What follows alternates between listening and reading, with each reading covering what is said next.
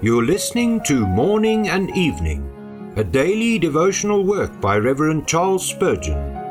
This reading is brought to you by the Spurgeon Study Bible, available in the original King James Version or the Christian Standard Bible at spurgeonstudybible.com. Good evening. Today is September the 20th.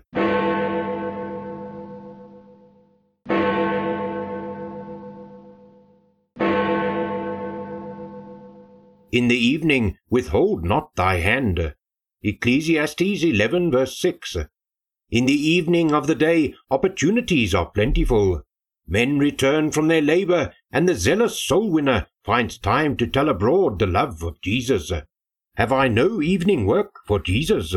If I have not, let me no longer withhold my hand from a service which requires abundant labor. Sinners are perishing for lack of knowledge. He who loiters may find his skirts crimson with the blood of souls. Jesus gave both his hands to the nails. How can I keep back one of mine from his blessed work? Night and day he toiled and prayed for me. How can I give a single hour to the pampering of my flesh with luxurious ease? Up, idle heart, stretch out thy hand to work, or uplift it to pray. Heaven and hell are in earnest. Let me be so, and this evening sow good seed for the Lord my God. The evening of life has also its calls. Life is so short that a morning of manhood's vigour and an evening of decay make the whole of it. To some it seems long, but a fourpence is a great sum of money to a poor man. Life is so brief that no man can afford to lose a day. It has been well said that if a great king should bring us a great heap of gold and bid us take as much as we could count in a day, we should make a long day of it. We should begin early in the morning, and in the evening we should not withhold our hand. But to win souls is far nobler work.